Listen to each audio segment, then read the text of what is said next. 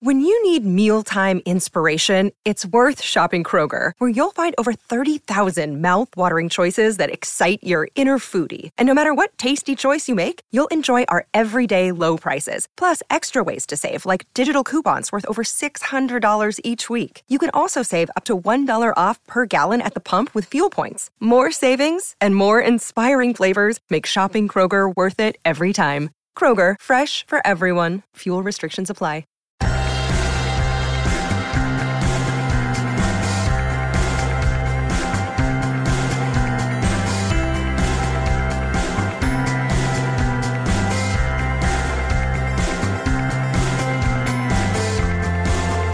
And welcome back to another episode of Beyond the To Do List. I'm your host, Erik Fisher.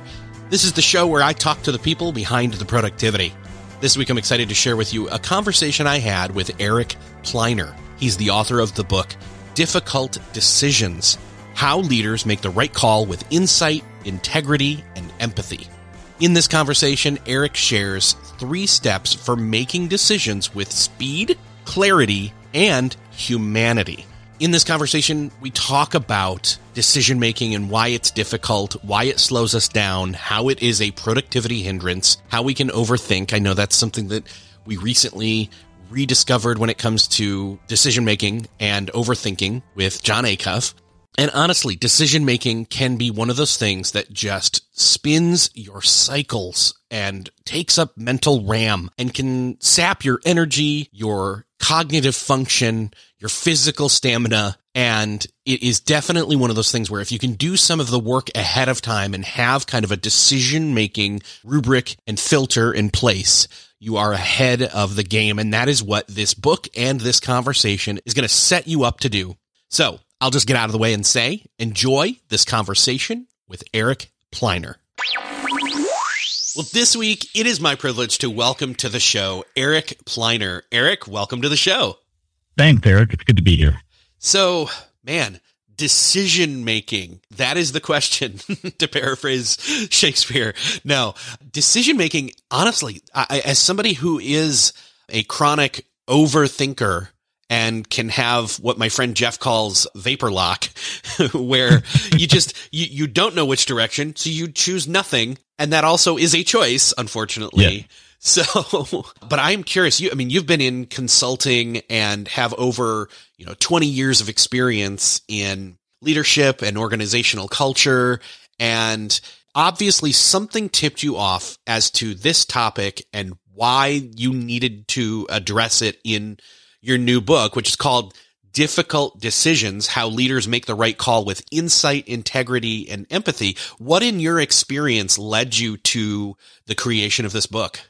I think what I what I started to see with the leaders that I worked with in all different industries, different sectors all over the world was that the kind of complex decisions that they were facing were different from the ones that they had faced at other points in their careers and that their predecessors in their roles had been facing even in the decade prior. All of a sudden there was this intensity and complexity of human decisions, entirely subjective coming at them, if not daily, maybe even hourly, um, about the kinds of things that they weren't trained for professionally or in, in their education. And that was happening concurrently with the push to use data more rigorously, to engage with big data more frequently, and to figure out how could they make difficult decisions objectively. But what I saw was that the hardest choices that they were having to make were human decisions. They weren't things that could be answered by gathering more data or analyzing it with greater rigor. They were things that required them to look at the subjective elements of what they believe about right and wrong, what their ethical context is telling them, and what their stakeholders were expecting of them in their roles. All of a sudden, that stuff that used to be important, but not quite as frequent was becoming a daily occurrence. And as a leader myself, I felt it too that having some way to think about this in the abstract ahead of getting faced with a really complex human decision would make it a lot easier to make the tough choice in the moments when I had to make a really, a really difficult decision quickly. So obviously the answer that somebody's thinking here is, okay, if there are human decisions, what do you call the decisions that are not human? Unhuman or, or inhuman decisions? inhuman, yeah. No, I, not that they're inhuman. It's that they are able to be made objectively. And objective is a word that I use with real caution because I think everything has perspectives built into it. But often there are clear choices. They're still big, important decisions but they're difficult in a different way. We can analyze risk benefit. We can say this is what the, the potential outcomes are. And that doesn't mean that they aren't hard, but they aren't as deeply personal in quite the same way, either for the decision maker or for the person on the receiving end. When we're talking about what are the, the number of, of stores that we want to open this year, that has implications for people but it's generally not a deeply moral or ethical decision. It may have moral or ethical components to it, but it's not the same as determining do I make a choice about whether to mandate a vaccine for all of our employees, for instance, where we are answering questions or forcing people to ask and then answer questions about things like bodily autonomy and public health and what's in the collective interest and what's in personal interest. These are the kinds of things that aren't showing up in Harvard Business School case studies when leaders are early in their careers and suddenly they get these opportunities to lead in big jobs that they've aspired to for a long time. And no one has prepared them and many steps in their careers have yet to prepare them for the real complexity of those deeply human questions on top of the questions that can be answered with greater objectivity through data. Yeah, and it sounds like these leaders are facing complex decisions that are kind of a center of a Venn diagram type decisions where not only does it involve data, but it involves, you know, where do we stand as a company? Have we even decided that? Or even if we have our mission statement and some of our strategies in place, have we really thought through the structure of how that comes down to, again, the, the morality or the ethics of what we're doing and where we stand there as well? Well, and I think part of the reason for that is because the people to whom leaders are obligated have moved around that Venn diagram somewhat. So what I mean is it was easier when there was a prevailing view that the primary job of the leader was to maximize shareholder value.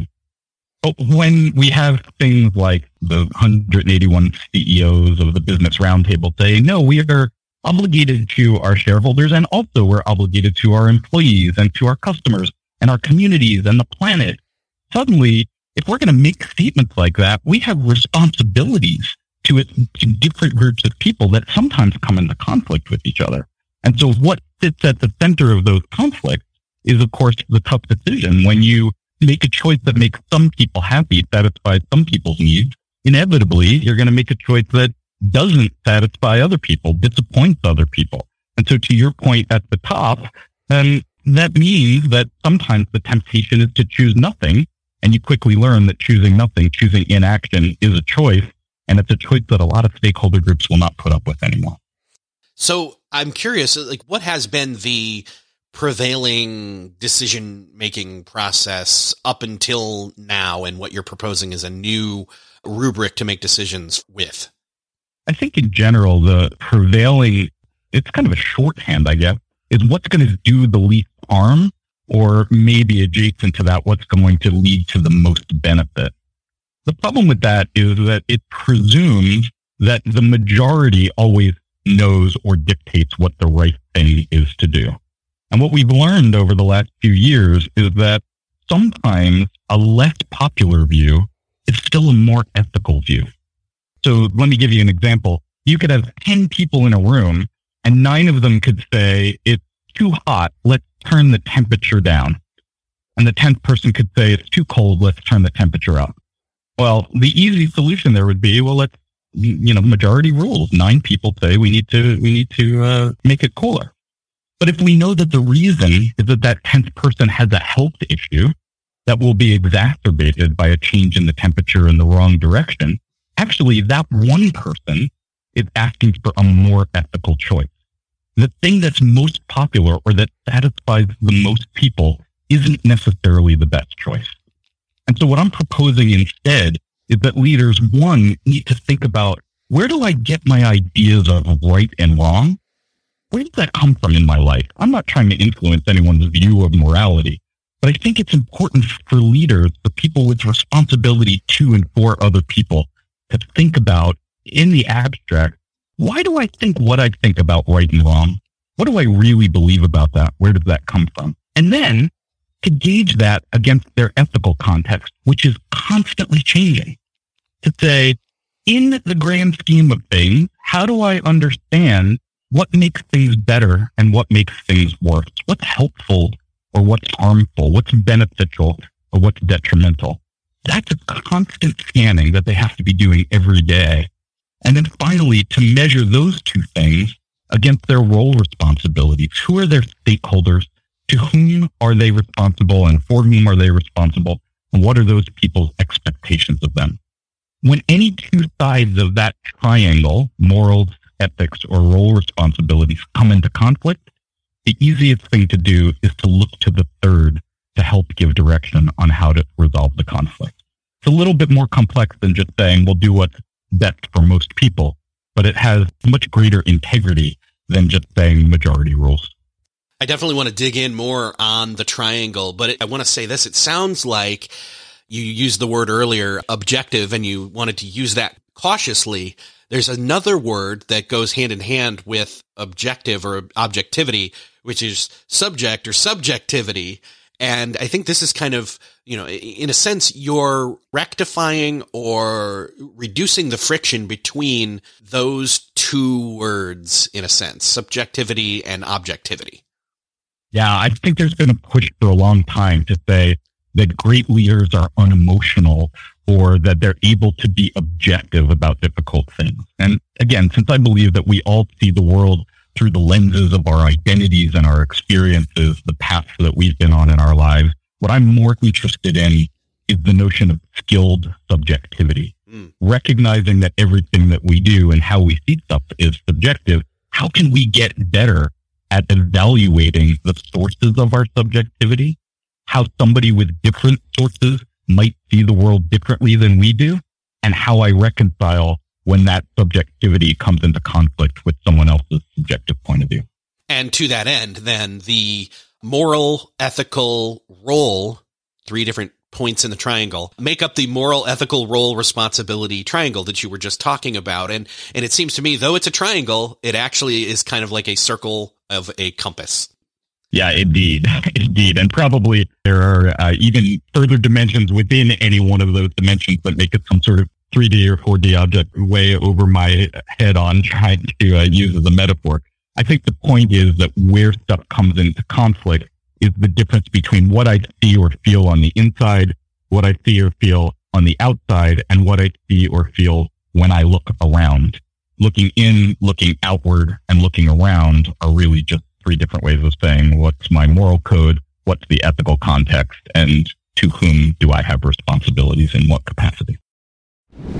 Still searching for a great candidate for your company? Don't search, just match with Indeed. Indeed is your matching and hiring platform with over 350 million global monthly visitors, according to Indeed data, and a matching engine that helps you find quality candidates fast. Ditch that busy work. Instead, use Indeed for scheduling, screening, and messaging so you can connect with candidates faster. I wish I had Indeed when I was in the hiring process in roles in the past because it is a slow, arduous headache of a process to find the right people or at least it used to be, join more than 3.5 million businesses worldwide that use Indeed to find and hire great talent fast. In fact, in the minute I've been talking to you, 23 hires were made on Indeed, according to Indeed data worldwide. And listeners of this show will get a $75 sponsored job credit to get your jobs more visibility at Indeed.com slash to-do list. Just go to Indeed.com slash to-do list right now and support our show by saying you heard about Indeed on this podcast. Indeed.com slash to-do list. Terms and conditions apply. Need to hire? You need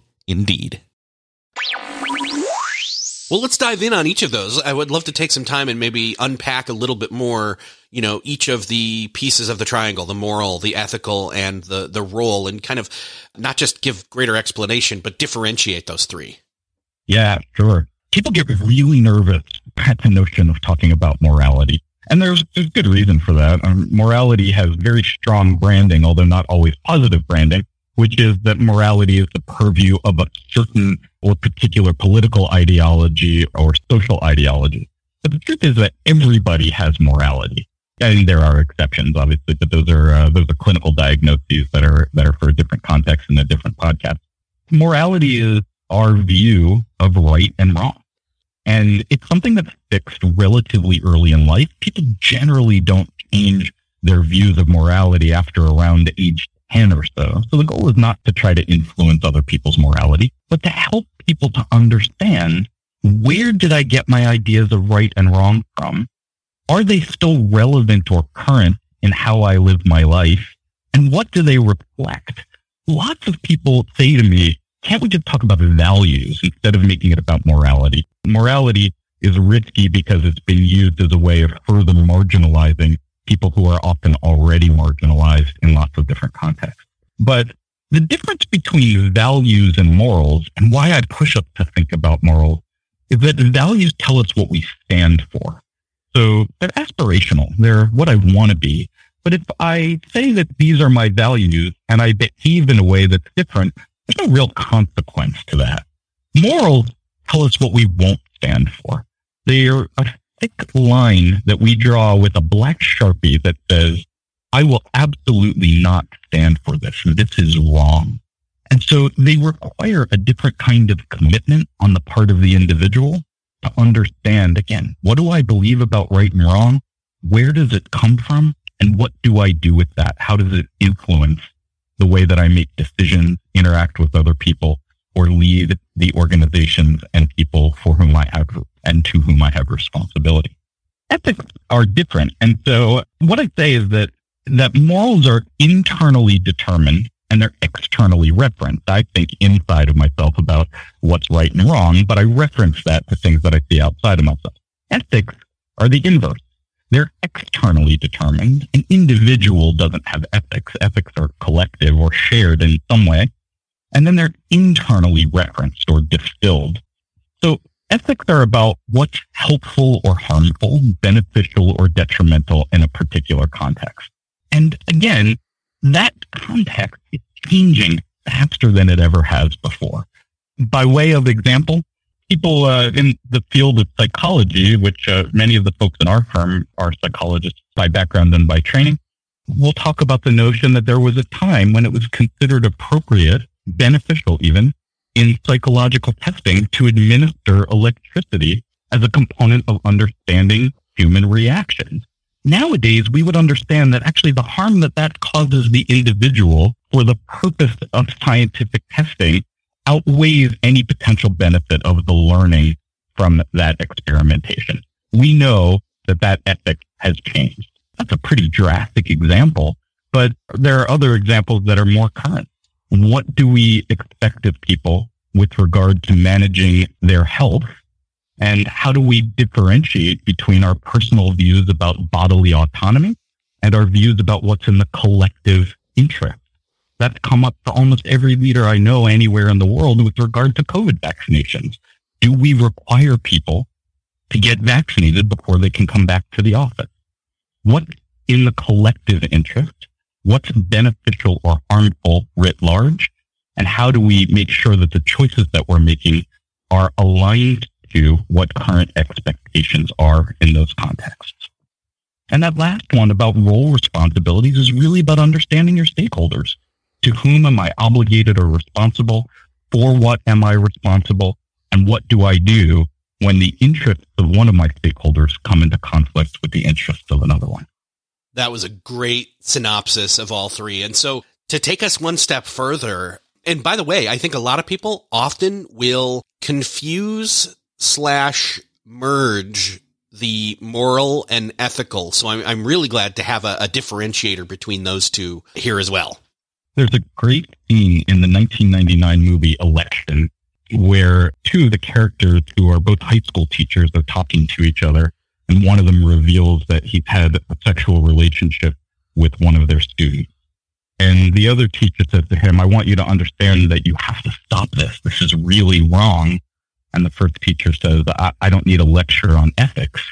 And uh, Matthew Broderick, the other teacher, responds, I'm not talking about ethics. I'm talking about morals. And the first teacher says, what's the difference? And I think that question is one that we often struggle with. They seem synonymous. But again, the idea is that what we think about right and wrong can be different from what we think about what's beneficial versus what's harmful. Yeah. So you mentioned earlier when you first brought up the triangle that whenever any two points of the triangle are in conflict, you look to that third one to give clarity or to give insight, wisdom, etc., into that decision making process. I'm curious, do you have any examples? Like, walk us through like what that would look like when two of them are in conflict and the third comes in to save the day. well, I wish it was as easy as it's saving the day, and if, if it was, it would be uh, an even shorter book. But I'll, I will give you a, a couple of examples. And these are these are all real examples from uh, from things that I've either experienced or that I've experienced with my clients, leaders in business and, and across sectors around the world. Here's a recent one. I have a fiduciary responsibility to my shareholders to maximize the return on their investment. And I might have a highly profitable business operating in Russia right now. I have to make a choice. The contextual ethic has changed not that long ago, or even a few weeks really there wasn't really much question about whether a business would continue to operate in Russia or not. But all of a sudden, I have to make a choice between do I reduce my performance against my obligation and responsibility to my shareholders to maximize their investment through my highly profitable business in Russia? Or do I recognize that the change in the ethical context indicates that continuing to do business in Russia is harmful? It's harmful to the world. It's harmful to the people of Ukraine. It's harmful perhaps to our employees. Okay, those are in conflict with one another. So we look to the third dimension, morality, to say, well, what do I believe is right and what do I believe is wrong? And for lots of leaders, that's been an easy way to make sense of that conflict because the belief is that if I don't want to support the Russian government in engaging in illegal and immoral activity, then I shouldn't continue to lead a business that provides financial support to the Russian economy. Where that can get complicated though, and has gotten complicated for a lot of leaders is, well, wait a second, but what do I believe is morally right and morally wrong in my responsibility to our employees in Russia who may or may not support the Russian government? And so what we've seen is leaders working through the conflict between what's right for the business? Well, actually, when I think what's right for the business is maximizing shareholder return, that's pretty clear. But I have two choices if that comes into conflict with the ethical context or my moral belief. Choice one is I can influence my stakeholders to understand that change in the ethical context and understand my moral point of view. Or I can say, I won't do it. I'm leaving. That last thing is a card you get to play only one time. So in the case of most leaders, they've been able to influence their stakeholders to say, yeah, you know what? Doing what we believe is right and what we believe is helpful rather than harmful is in everybody's interest. And so therefore we will wind down our business or, or change our business. The added dimension for those who believe that they don't want to harm their people is how do we continue to provide financial support to individuals, to our employees, while not continuing to operate our businesses? And that may seem in conflict with the interests of the company. But for those companies that have clearly identified their moral compass and their expectations of how to operate in this ethical context, it's an easy choice to say, we keep taking care of people, even if we're not operating the business. This is one that has a lot of dimensions to it, but looking to that third side of the triangle when the first two come into conflict helps to clarify what the right way forward is. That's a great example. It's a timely example. Unfortunately, let's hope that it's a less timely example moving forward here soon. But it, that's a grander scale, larger scale type of living out of this decision making process using the triangle. I wonder, do you have any smaller examples? Because obviously this one is one that is recent, is again, larger scale, but it's maybe above a lot of listeners' heads in terms of what they live with or encounter in a day to day process? Yeah, sure. So let's think about you have a boss who asks you to report a more optimistic outcome on a project than you believe is genuinely possible. You look at what's ahead over the next six months and you have a sense of what you can deliver, what your team can deliver, and you're pretty clear based on the data that you have about what the likely range of outcomes are. But your boss says, look, we need to buy ourselves some time. We need to report something more optimistic than that. And then we'll figure out what to do later. So now what do I do? I don't want to be dishonest. I also don't want to lose my job and I don't want to have a conflict with my boss. So if I look at the morality, I might tell myself, well, it's wrong for me to lie about what is possible for us to deliver. And I don't really want to do that. If I look at my role responsibilities, part of my obligation is to the company. Part of my obligation is to my boss. And my boss is telling me that it's good for the company.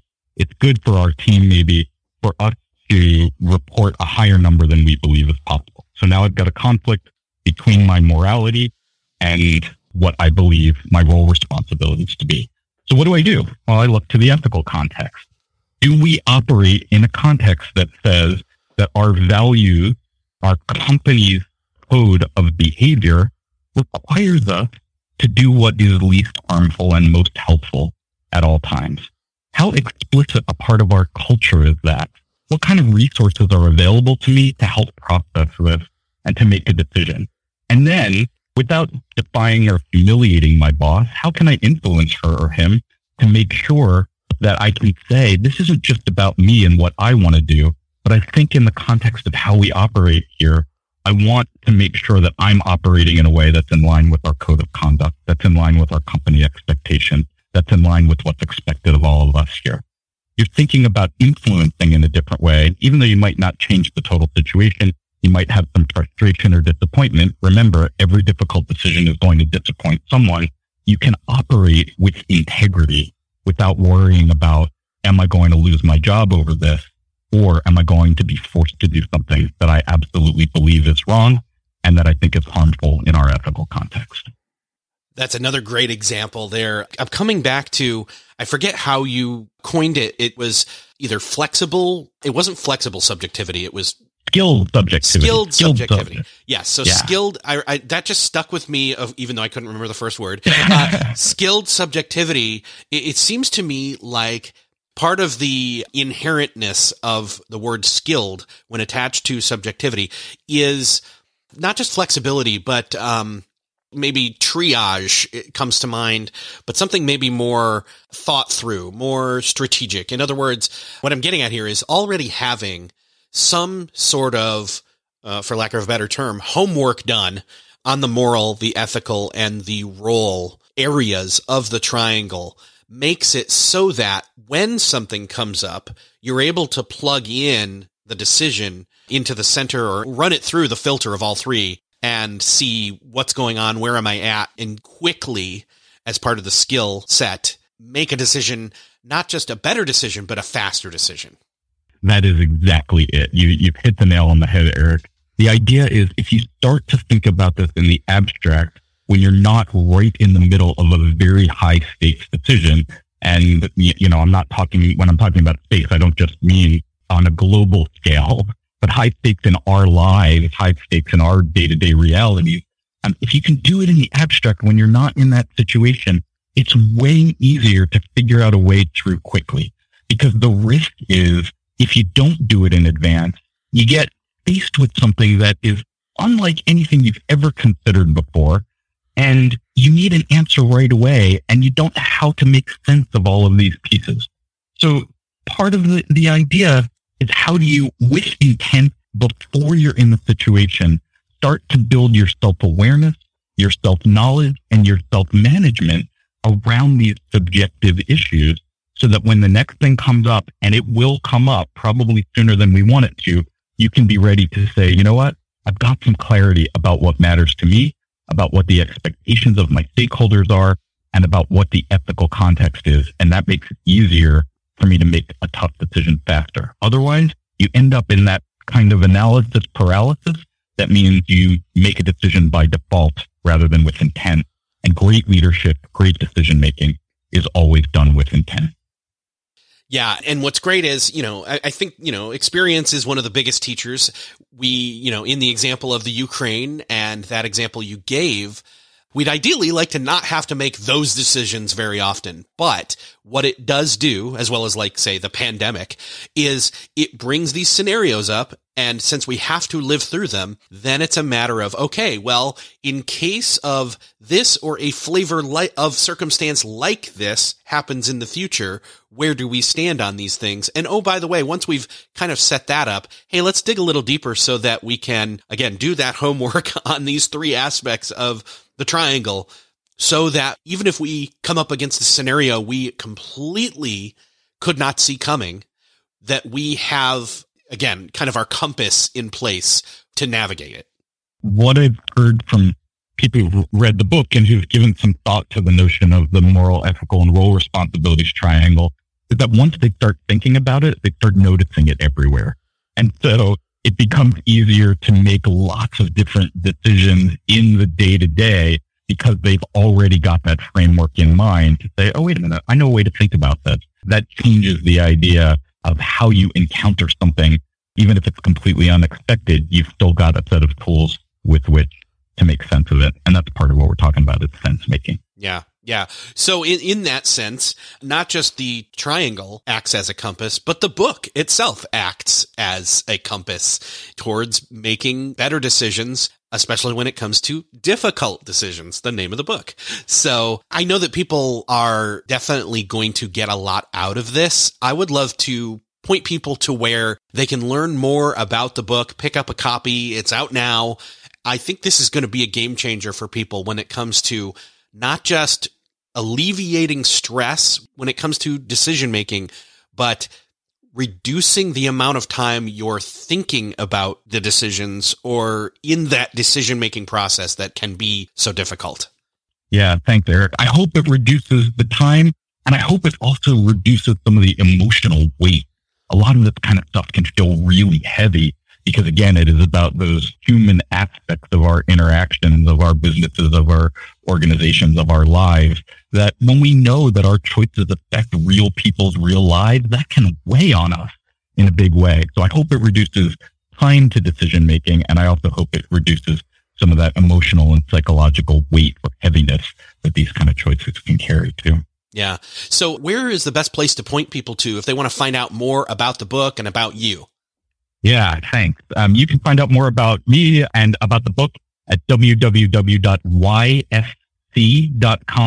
That's uh, short for Young Samuel Chambers. And uh, you can read a bit more about our firm and about some of our thinking, but also about how to get the book there. And you can find it online and in person anywhere books are sold, as well as in audiobook. Awesome. Eric, it's been great talking with you. And this is a great topic. I can't wait to see what you do next.